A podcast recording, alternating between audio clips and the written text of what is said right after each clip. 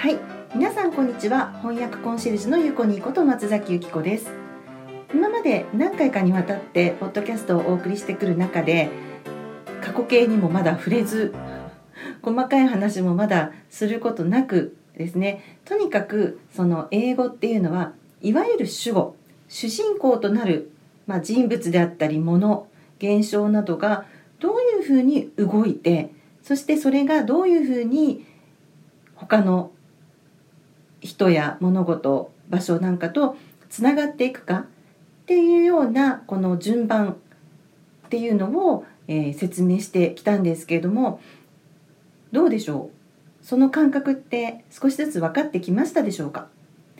どうしても文法っていうと、まあ、紙にこう書いてある文字で書いてあるもの。でそれが左から右に流れていくっていうようなイメージがあると思うんですけれども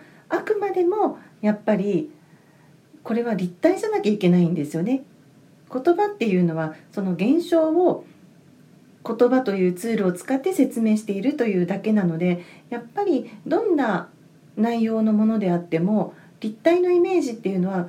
浮かぶべきじゃないかなというふうに私は思っています。でそういうふうに考えた方がずっとあの私自身が文法をあの使う使いこなすのが楽になりましたし間違えなくなったんですよねやっぱり。あの字面だけ追ってここに入るものは何だろうって言って引き出しから出してくるよりも自分で先に描いてしまった方が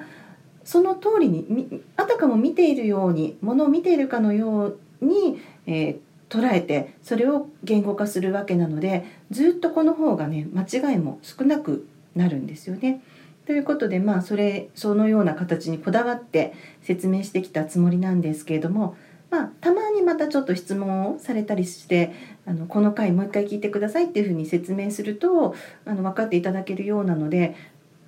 ちょっとまああの文法問題とか少しこうやってみて分からないところがあればその回を聞き返していただくのもいいかもしれません。はい、えーとまずですねじゃあ今日はあの前回のポッドキャストの中であのご感想いただいた方の中から抽選で1名様に語源で覚える英単語の本をプレゼントしますっていうふうに言ったんですけども当選者の方をご紹介したいと思います。えっ、ー、と M 様 MO 様に、えー、差し上げることになりました。えっとコメント読みます。いつも他にない新しい切り口で発信しているので楽しく拝聴しています。声も素敵です。ありがとうございます。えこんな感じでとジェスチャーしながら言っているのだと思われますが声だけなのでわかんねえ。でも雰囲気で見えます。体調には気をつけて頑張ってくださいということでありがとうございます。このこんな感じでっていうのだけはやっちゃいけないと思ってやっていないつもりなんですけどたまにやっているみたいです。すみません。はい。ということであの早速本は差し上げました。他の方々もコメントくださった方ありがとうございました。はい、では、えー、早速今日のテーマに行きたいと思います。今日は「あとザ」です。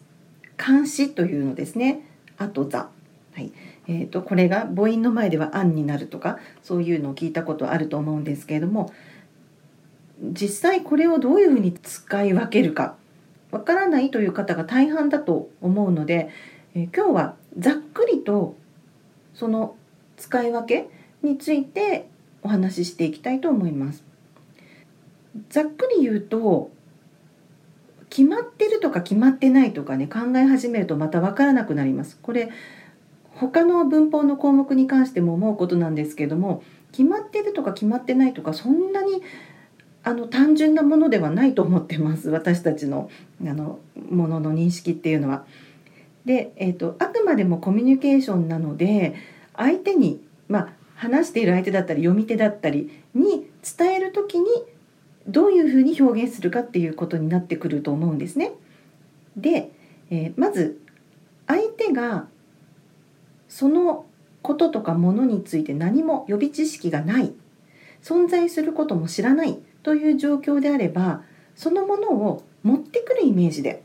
目の前にこうやってポンってまたこうやってって あの置く感じで言うのが「あと」「あん」です。不定冠詞というものですね。決まっていないって説明されるものです。決まっていないというかその存在を知らないので目の前に出してあげる必要があります。これが「あ」と「あん」ですね。実際に例えば、えー、先週とある人に会ってね「I met a person last week」「a person」聞いたこともない。今突然初めて聞く。というのはすなわち私がこういう人に会ってねっていうふうに目の前にそのイメージを映し出している。ということになると思います。これが「あ」と「あん」です。で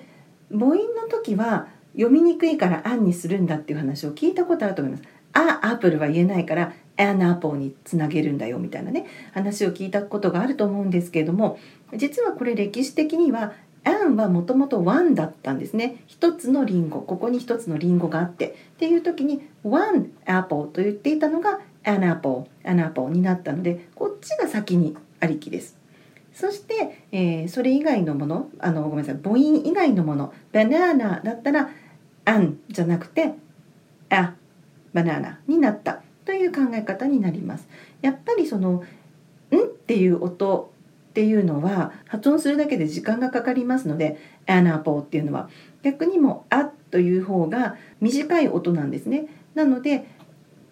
おさらいしますともともとは「ワン」が「アン」になったそして、えーと、最初が母音ではない単語の時は「あ」「あ」「あ」と軽く言うようになったという流れになります。